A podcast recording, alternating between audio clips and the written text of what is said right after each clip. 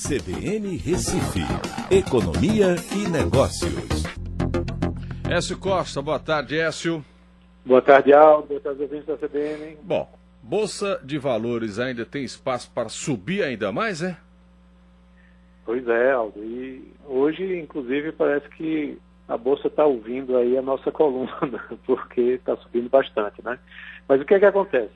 É, numa avaliação que foi feita, você tem é, a Bolsa, ela pode ser dividida, o, o índice Bovespa, em alguns subíndices, né? Hum. Então você tem itens relacionados ao varejo, itens relacionados, quer dizer, itens não, né? Papéis relacionados ao varejo, papéis relacionados aos bancos, é, papéis relacionados aos commodities que podem ser exportados.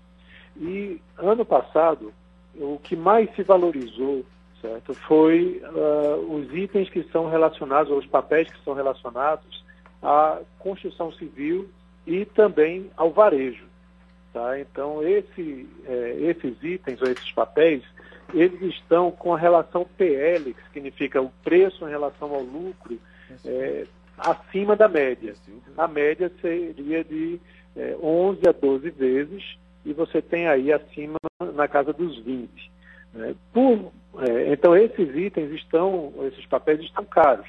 Mas quando você vai olhar os bancos, eles ano passado sofreram com, e agora no início do ano também, com essas pequenas intervenções que o Banco Central vem fazendo, como por exemplo é, o teto do, do cheque especial a 8% e outras coisinhas. Então eles estão é, com preços que permitem né, uma elevação, né, estão com essa relação do PL abaixo né, da média histórica do Ibovespa.